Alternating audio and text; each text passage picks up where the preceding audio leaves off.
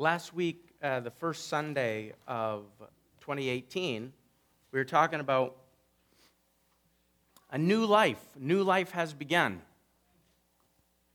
That we're a new creation, that we have a new purpose, and we looked at that out of uh, 2 Corinthians chapter 5. This week, I, I wanted to kind of continue the, the New Year theme. In fact, this week and next week, I'm going to I'm going to do the same thing. I was looking at this chapter uh, that, to be honest, I, haven't, I hadn't looked at it in a while. Proverbs chapter 3. If you have your Bibles, we're going to be camping there for the day, the whole day. We'll be here for hours. Yeah, so um, as, I, as I started reading this chapter, it just, uh, it just did something to me. It's, it's like, uh, it's just very powerful, very practical, um, but yet really life changing if we can really sink into the words that Solomon wrote in this chapter. Um, I actually started off this week thinking that I was going to get through the entire chapter this morning. And then I realized that I was biting off way too much. So I have half my sermon ready for next week. Wonderful for me. As I got going on it, I, I realized that there was so much here, and I didn't, I didn't want to skip a lot of things. So we're going to look uh, at uh, Proverbs chapter 3, verses 1 to 12, and then next week we're going to finish this chapter. Uh, how to have a better life. That's what, write this down, Steph. Don't ask me. How to have a better life. Okay? This is it. You'll find it on the website first thing Tuesday morning, but don't need to listen to it if you listen to it now. All right? So, Proverbs chapter 3 How to have a better life. Do you want to live a better life? Like, honestly? Yeah, like you, you do, right? More than six of us? Like, we want to live a, a better life. All of us have that idea uh, that we want to. Do you actually have some ideas as to how you could do that? Things in your life that, if they were changed, if, if, if it was different, your life would be better? Um, I'm sure you do. Now, like I said last week, January is the most popular month of the entire year for people to make changes in their life. And so here we are, still uh, in the middle of January, and so we're still kind of thinking about that, I think. We have a whole new year ahead. Now, almost all of our desires uh, for a better life, all of our desires they, uh, to change things, they, they generally fall into three categories. Did you know that? They, they generally fall into uh, either a health category, a wealth category, or a happiness category.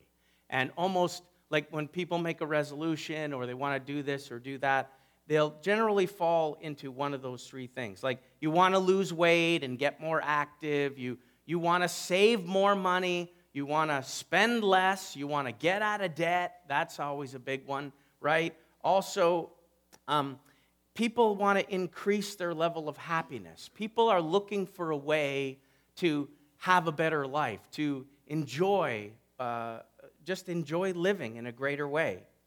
Now, Solomon is recognized as probably the wisest person that ever lived. And so it, it, it makes him worth listening to, don't you think so? There's probably something that we can learn from the smartest guy who ever walked the planet.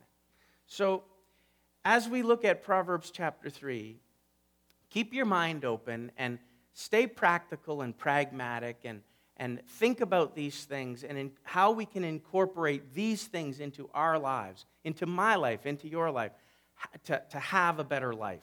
Solomon sort of lays out this, this, uh, this roadmap on how to have a better life in Proverbs chapter 3. It's, it's an amazing chapter. He'll, uh, uh just before we read it, it, you'll find the whole chapter like this almost. Not the entire chapter, but a big chunk of it is he'll say something and then, and then like if you, if you live with this in your life, then this will be the reward. If you, if you do this, then this will be, this will be the result. If you see, if you live this way, then this will happen to you. And the, it just goes on and on and on all the way through the chapter. It's, it's amazing. So let's look at it. Uh, Proverbs 3 1 to 12, it's on the screen. says, My child, never forget the things I have taught you. Store my commands in your heart. Here we go. Now, now, verse 2 If you do this, you will live many years and your life will be satisfying. Then the next one Never let loyalty and kindness leave you. Tie them around your neck as a reminder. Write them deep within your heart. Then what? Then you will find favor with God, with both God and people, and you will earn a good reputation. Verse 5 Trust in the Lord with all your heart. Do not depend on your own understanding. Seek his will in all you do, and he will show you which path to take. Don't be impressed with your own wisdom. Instead, fear the Lord and turn away from evil. Then you will have healing for your body and strength for your bones. Honor the Lord with your wealth and with the best part of everything you produce. Then you will fill your barns with grain, and your vats will overflow with good wine. My child, don't reject the Lord's discipline, and don't be upset when he corrects you. For the Lord corrects those he loves, just as a father corrects a child in whom he delights. And we'll stop there. We want to live a better life. All of us do. Now, making changes to our lives is never easy, but I want to suggest to you today that if you're a believer in Jesus, you have an advantage. Uh huh. You have an advantage. You already know who the advantage is, right? We can make changes. Making changes is never easy, uh, especially the, the bigger changes. They're tough. We, we don't like making changes sometimes, but a believer in Jesus has an advantage.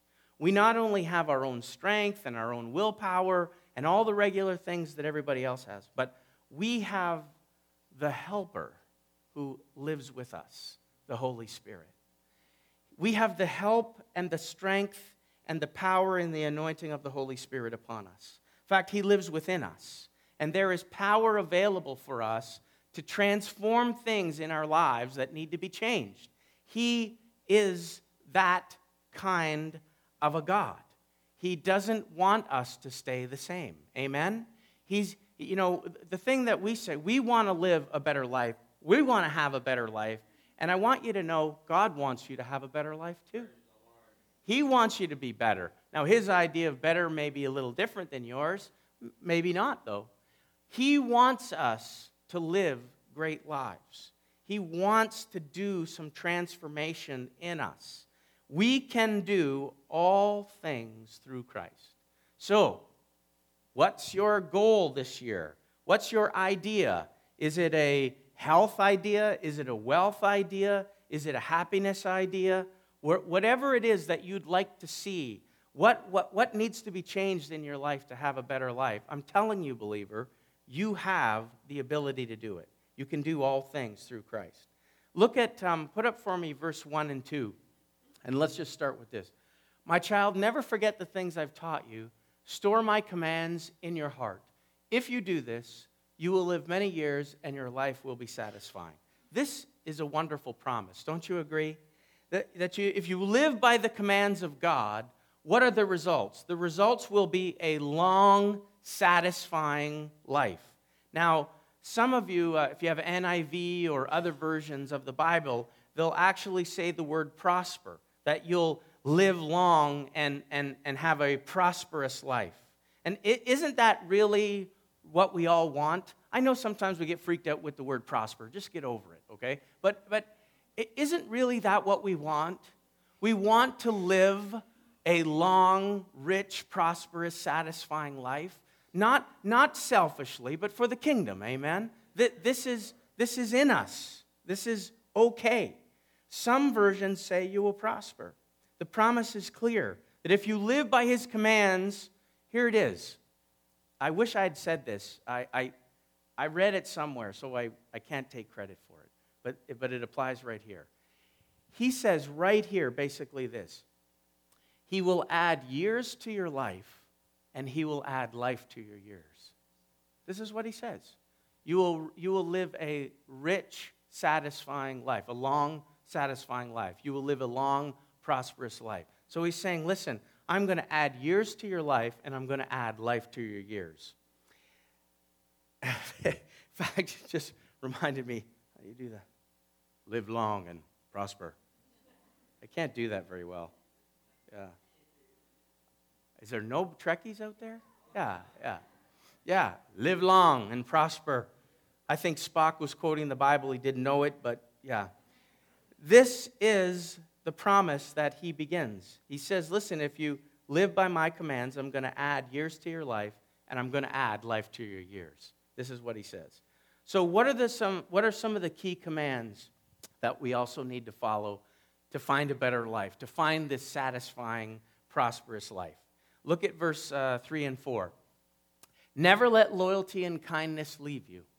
Tie them around your neck as a reminder. Write them deep within your heart. Then you will find favor with both God and people, and you will earn a good reputation. So just keep that up for a second. So it's important that Solomon starts right here. So, first he says, listen, follow the commands of God. And if you do, you're going to live a great life. Now, what are some of the commands that you need to follow? Well, here's one here. How about, how about starting with loyalty and kindness? Uh, again, some versions, some uh, other versions that you may have will say faithfulness and love. So, loyalty, faithfulness, love, kindness, it's really all the same thing that he's talking about here. These are basically core principles that, if they're lived out in your life, it will lead you to live a better life. That they are foundational kind of things that must be in place in our lives. Um, I mean, what would it look like? What would it look like? You know, we, we say, uh, you know, if the world had more love, how much of a better place would it be, right? If, if more people had faithfulness and love or loyalty and kindness as foundational elements in their life, how much different would our world be, right? It would change a lot of things. It would change how we act, it would change how we react, it would change how we respond, it would change how we view people, it would change a, lot of things in our world if we had these things deep in our heart. See, because understand that a person who's filled with loyalty or faithfulness and love and kindness, they're naturally going to build other qualities on top of that as well. This is just the foundational t- type stuff. Like a person who has these kind of things, right? If a person who's loyal and kind, faithful and loving, you'll notice people like that will have more patience. It's true. They'll have more patience with others. They'll have a gentle, humble attitude. They'll have uh, the ability to forgive freely. They'll have the ability to express love and to love freely. I mean, who doesn't like a person like that?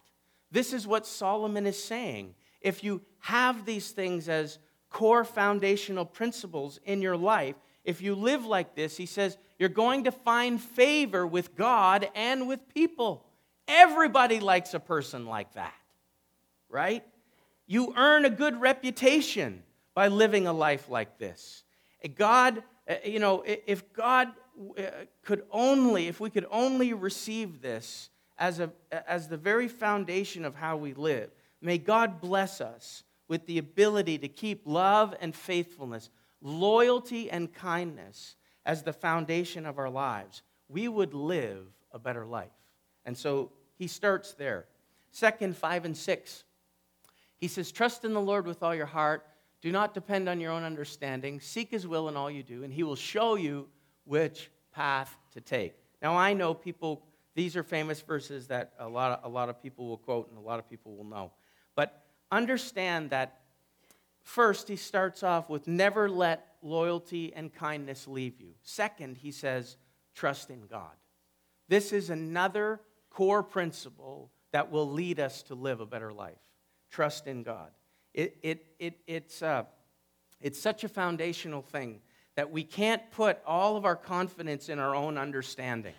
We, we, can't, uh, we can't just trust everything that we think and everything that we know. There's, our confidence and our trust must be in the Lord and not just in ourselves. So he's not saying, by the way, that you turn off your brains that you disregard common sense or your own experience. Of course not. But what he's saying is, is that to, to depend on yourself alone, it's not enough at times to discover the will of God. And, and when you trust in God and let Him lead you and guide you, you're, you're being led by the Spirit, whether you know it or not. And He's the one, what do we say? He is the one who will guide us into all truth. He will guide us into all truth. So, a spirit led person who's trusting in God and being led by the Spirit is being guided and, and, and directed into truth, which is always the will of God, right? He is the one who knows the beginning from the end. He's the one who reveals to us what the will of God is. So when we seek His will and we ask Him for it, He simply says this I promise that I will show you. Isn't that nice? Yes? I mean, just think about how wonderful that is, child of God, to know, to know, to know that when your trust is in Jesus, He says, Trust me, trust me, seek me with all your heart. Don't lean on your own understanding, but come after me, and I will lead you into truth. I will show you what my will is. I will show you what you need to do. I will guide you where your feet need to go. I will open up doors for you and close others. I will bless you and lead you. You will lead a better life when you trust in me, for I will walk you down the path of truth. This is what he's saying. It's a lovely, lovely thing. It's an awesome thing. But our trust must be in Jesus. He is going to lead us the right way. And by the way, how many of us have not taken this seriously, leaned on our own understanding, saw an opportunity that we thought was wonderful, didn't pause to consider what the will of God is? Ringing a bell with anybody? And all of a sudden, you got to pay the price for that decision, right? You, you get stuck. And if we, if we don't follow his way as a child of God, we, you know, we're going to keep getting stuck. We're going to keep wasting time. We're going to keep burning energy, going in the wrong direction until we come to our senses and trust Him to lead us the right way. And so, this is a core principle to lead a better life. Why burn energy and frustration and time going the wrong way when He simply says, Lean not on your own understanding, but trust me, and I will guide you the right way. It's simple, so practical, but yet we fail so often not to just follow this simple command. Trust in God. That's number two. So never let loyalty and kindness leave you. Two is trust in God. Third is verse 7 and 8 live with humility. Don't be impressed with your own wisdom. Instead, fear the Lord and turn away from evil. Then you will have healing for your body and strength for your bones. Some of you need some bone strengthening, I think, right? When the cold gets right into your bones, yeah. Humility is a key principle to living a better life. I'm, uh, these are, some of these things are so basic. I understand that you already know this because you're very smart. But what I'm doing up here today is reminding you, okay? Reminding you, receive the reminder. Say, yes, Pastor. Just receive the reminder that if we do the basic right things, then right things begin to happen, right? If we do what he says, then our lives and the quality of our lives and the impact of our lives for the kingdom can only get better. So he says here, live with humility. He says, Look, don't be impressed with your own wisdom. Humility is such a key factor to living a, better life. See, pride is such a God blocker. It's such, it, it, it's such a, a, a stench, I think, to God. He looks at it and, and, and turns away every time. If you think you're good enough or smart enough or strong enough to do that on your own, well, good luck to you. And he lets us try. You know, it seems like pride is, is a massive wall that is a God blocker, but humility is the foundation for wisdom. Humility opens the door for the leading of the Spirit. It, humility opens the door for so many things. Pride leaves you open, by the way, to more temptation because you think you're smart enough, you think you're strong enough, you think you can handle it, you think you're man enough, you know, this kind of nonsense. Pride can, lead, can leave you more open to temptation. You become easier prey for the enemy to drop things into your life because you really think you're all that. You know what I mean? Like, you really think you're that wonderful. We don't really say that about ourselves. Uh, well, I sure hope you don't. But some of us still kind of have like vestiges of thoughts like that. I can handle that. I'm okay. I'm good. Live with humility. If you don't, if you don't, you block God, you fail to hear his voice, you leave yourself open to temptation, and a lot of other things wrong can happen to you. He wants us, he wants us not to be impressed with our own wisdom. you ever met somebody who, in five minutes, you know that they're quite impressed with themselves? You know, this is not the kind of person that he wants us to be. Look at Proverbs 9:10. He says, uh, "Fear of the Lord is the foundation of wisdom, and knowledge of the Holy One results in good judgment." So, the fearing the Lord thing, uh, I think about a year, maybe two, two years ago, maybe. Um, I did a little mini series on, on the fear of the Lord. So I, I don't want to get into that right now, but I, I just want to say this. Part of fearing the Lord is giving him the respect, the honor, the reverence, right, that he deserves. That's, that's part of it for sure. To remember that he is big and you are small, right? That if you stay humble and recognize your need for Him, you will receive His help. You will get strength for your body and healing for your bones. There's, there's goodness that comes from not being impressed with your own wisdom. There's a blessing that follows the humility, right? The promise is for health and wholeness, by the way. That's really what he's saying. It's a promise for health and wholeness. And, and sometimes people can be healthy but not whole. You know what I'm saying? Right? He's saying, listen, this is a foundational principle for you to lead a better life. The, the, the results of it will be health and wholeness. Wholeness. Wholeness. Many of us have physical health to a certain degree, but we are not whole on the inside. And so he says, Listen, I'm going to give healing for your body, I'm going to give you strength for your bones. But you've got to stay in a place where you are open and receptive and humble enough to receive the goodness that I want to give you. And this is a core, core, core foundational thing. So when we have humility, we're putting ourselves in a place where the Holy Spirit can flourish within us. He can do great things in us and through us. So it's a key to living a better life. That is number three. Number four. Now, this one we're going to get a ton of amens about. Woo! Just can't wait. Honor God with your wealth. Here we go.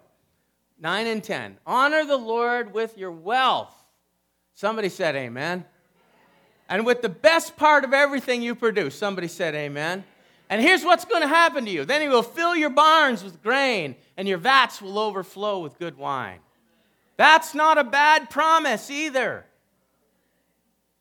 Honor God with your wealth. Number four core four principle. Here's a principle, of course, that a lot of us resist. We don't want to do this, right? Money is a topic that's addressed so many times in the Bible, and uh, we'll, we'll, have our, we'll have a little stewardship series later on in the year, but it, it, it, it comes up again and again and again and again. And you know why? Because it's not that God needs our money, it's that God needs us to release our money. He wants to make sure that He's God, that He's who we serve, He is the number one person in our lives, that we bow to Him and we don't bow to the almighty dollar. And this is why it's important, right? Look at 1 Timothy chapter 6, Um, but people who long to be rich fall into temptation and are trapped by many foolish and harmful desires that plunge them into ruin and destruction. For the love of money is the root of all kinds of evil. And some people, craving money, have wandered from the true faith and pierced themselves with many sorrows. This still happens today. Look at 2 Corinthians chapter 9. Paul said this Remember this a farmer who plants only a few seeds will get a small crop, but the one who plants generously will get a generous crop. You must each decide in your heart how much to give. And don't give reluctantly or in response to pressure. For God loves a person who gives cheerfully, and God will generously provide all you need. Then you will always have everything you need and plenty left over to share with others. He's saying, Hey, Solomon said it back here. I'm living it out, and I know this is true. He wants the Corinthians to live like this. We need to learn how to honor God and trust Him with our money. And it's one of the biggest things that we can't seem to trust Him with, right? To a believer, let me just say this there really is no such thing as a spiritual or material gift. I don't think we should even look at them that way. I just think we should understand that every good thing has come from God whether it's spiritual, material, every good thing has come from God. We are nothing but stewards, we are nothing but holders for a small period of time of the blessings and the richness that He has trusted us with, right?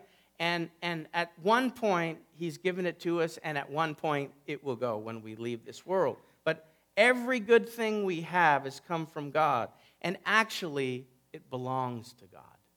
And this is the key, key thing that I think we, we struggle to, to jump over that hurdle.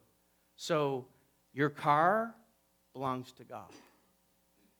No, not my car. I mean my good car, my lousy car, but no, even your good car. Like, really? Yeah, really. It, it, it's God's, it's His. And so we have to understand Everything has come from God and everything belongs to God. And, and so if we don't regularly give to the Lord, can I say this? Now you're now take a breath. Okay. You ready?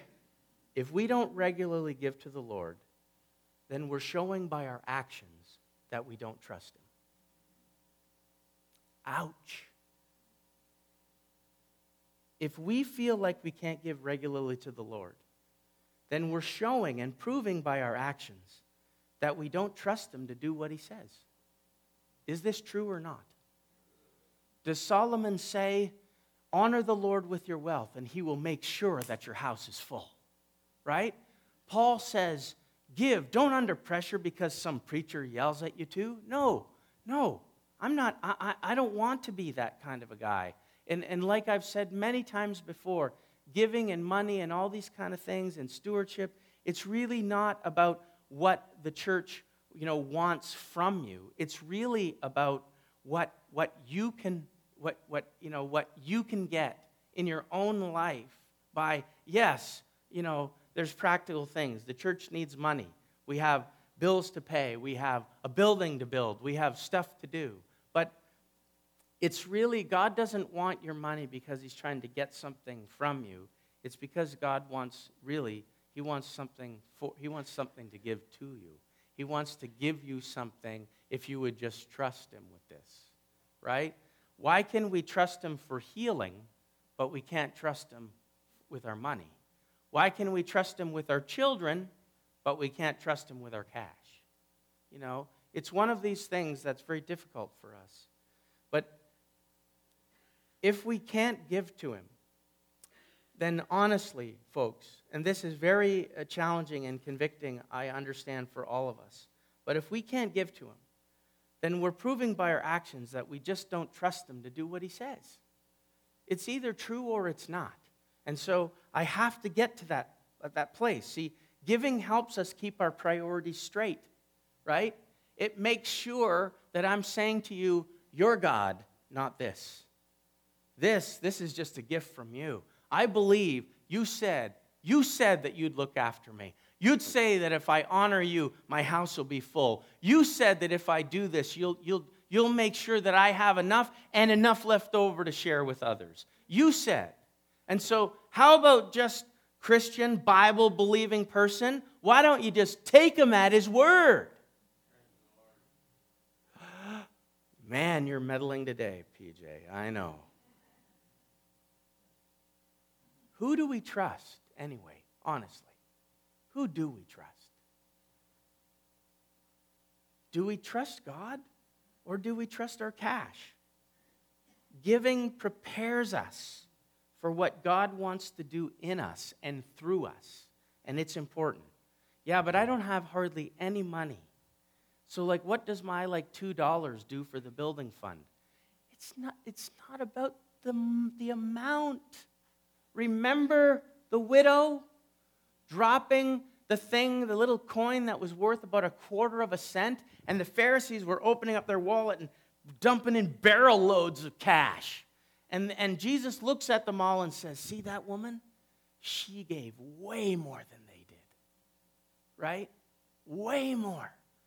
Because he saw the trust, the faith, the, the ability to give even out of her need. This is something that we have to wrestle with. And it is a core principle of how we can live a better life in 2018. We need to start trusting God more with our money. Somebody said amen, right? Giving prepares you for what God wants to do in you. Solomon says, Honor God with your wealth, and he'll fill you and he'll bless you. It's either true or it's not. We believe that it's true. So, giving is a key to having a better life. Now, so that's four. Five, not lastly, because I think we got five more next week, but, but five out of ten, we're hitting the halfway mark here. Uh, I was just about to say, I could do the other. No, no, no. Yeah, just pass out sandwiches and coffee and we'll just keep going. No, no, no. Um, no, the, the, the soup is not ready. I need to let it simmer a bit more. But, but here's, here's the fifth one verse 11 and 12. My child, don't reject the Lord's discipline and don't be upset when he corrects you. For the Lord corrects those he loves, just as a father corrects a child in whom he delights. Really interesting verses. And by the way, this is another one that is not our favorite. Oh, we love it when we say, Fill us with love and kindness, Jesus. But leave my money alone. Help me to live with humility, but please don't correct me. You know, th- this is one of those that we kind of don't like, you know. Um, Hebrews chapter 12 is a very interesting uh, chapter, and I wanted to read a little chunk of it for you. As you endure this divine discipline, remember that God is treating you as his own children. Whoever heard of a child who is never disciplined by its father? If God doesn't discipline you as he does all his children, it means that you are illegitimate and, and, and are not really his children at all. So, since we respected our earthly fathers who disciplined us, shouldn't we submit even more to the discipline of the Father our spirits and live forever? For our earthly fathers disciplined us for a few years, doing the best they knew how. But God's discipline is always good for us so that we might share in his holiness. No discipline is enjoyable while it's happening, it's painful. But afterward, there will be a peaceful harvest of right living for those who are trained in this way. Listen, we know that discipline is a necessary thing, right? You know that we get more done when you're disciplined at work, you get more done at home when you're disciplined. You, you know, we know that as parents that at times our children need to be disciplined. These things have to happen in our lives for us to learn, for us to grow, for us to get better, for us to improve. And the same thing, I believe, is what he's trying to convey here. There are occasions in our lives when the Father must correct us there's always this refining process that's going on in us. and He's shaping us, right? He's maturing us. He's, he's making us more like Jesus. This is the process that we're all undergoing, right? The word says that he corrects those he loves. So, it, see, I think we get that wrong. I, I was thinking, he corrects those he loves. I just had this thought. Some of you are saying, man, he must love me a lot. Yes, he does. Yes, he does. You know, but he corrects those he loves. It's true. What good parent doesn't bring discipline and correction and guidance into the life of a child? You let children run wild, there is a long term consequence for that. We all know that. And so he must help us with this. But he corrects those he loves. And yes, it may not be pleasant, but he delights in us. Do you understand that? He delights in us. And he loves us so much that he just can't allow us to stay the same. He just can't. When he has so many hopes and dreams and plans for your life, and he sees you mucking around with something that's dragging you down and holding you back, and he's saying, It's time to cut you free so that you can live the life that I've called you to live, that you can be all that I want you to be, that you can accomplish greater things for the kingdom. But you must let these things go, for they are holding you back and stopping you. And this cutting off process, this refining process in our lives, is sometimes not pleasant. It, it, but if we're to grow, if we're to mature, it's going to take some pruning. I wish I could prune right now. I don't even know how to prune, but that would just mean it would be spring. So, or do you even prune in the spring? See, I don't even know. But all I know is I just want it to be warmer. So listen, he, he, he wants to prune us. I usually let Helen do the pruning. He wants to bring correction into our lives. And so, listen, Here's the truth, and we all know this. We just have some lessons to learn along the way. You know, we learn and we get better and we grow as we journey in this life with Jesus. And some things that we were we, we failed at early on in our life, in our, in our journey with Jesus, we've learned that that's something that I need to avoid. He's taught me and corrected me, and I've learned a lesson there, and, and I've moved on. And, and, and this is how we get better. It's, it's a basic principle. So he's saying, listen, please, don't reject the Lord's discipline. He's not abandoning you, He's loving you, right? He's helping you. He's wanting you to be better, to set you free for the plans that He has for you. He is for you, not against you, right? So realize that He's very interested in developing your character. He's very interested in making you more like Jesus. And He is willing to make you uncomfortable at times to accomplish that goal. This is just the truth. So don't see those times as God letting you go, God, God forgetting about you, abandoning you, thinking you're worthless. And the, these are all things that the enemy does, but not our Heavenly Father. It's actually the, the opposite with Him. He's, he's loving you enough to make you better, right? He's loving you enough to set you on the right road for you to find a better life and future success. And this must go for you to get to where you need to be. And so he's going to do that. He'll use correction to point us in the right direction. He'll, he'll, he'll deal with the junk that still is inside of us at times. God knows the things in us that will, in the long run, bring us more pain and bring us more hurt if it's left unchecked. And He loves us too much to leave it that way. Amen? This is the truth. This is what Scripture says. He loves us so much that He has to discipline us and correct us and guide us in a loving way to where we need to be. And we need to receive that. We need to be open to it. We need to learn those lessons. Because if you don't learn the lessons, then you'll have to go through the same thing again, right? Some of us are so thick we have to, you have to get, you know, have to go through the same thing eight times before. what, how come, why did it take me so long? You know, how come I didn't see that the first time? You know, it's, it's kind of like that. But listen, I just want to encourage you today, and we're done. We, we've got to stay open to the conviction of the Holy Spirit. It's not condemnation, it's loving conviction to guide us and to point us in the right way. And so we've got to stay open to that. We've got to stay open to the leading and the conviction of the Holy Spirit in our lives. And listen, when He brings something to your attention, when something comes up in your life and you feel that immediately, like, this is wrong, this is something, Lord puts His finger on something, take it seriously. Take it seriously.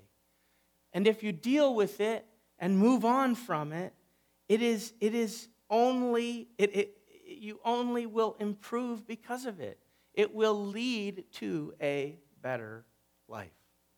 So, Proverbs chapter 3. We got five more next week. But how to have a better life? Never, or, or um, never let loyalty and kindness leave you. Trust in God, live with humility, honor God with your wealth. And five is do not reject the Lord's discipline. These are five key principles that if we live these out, we would be on our way to living a better life.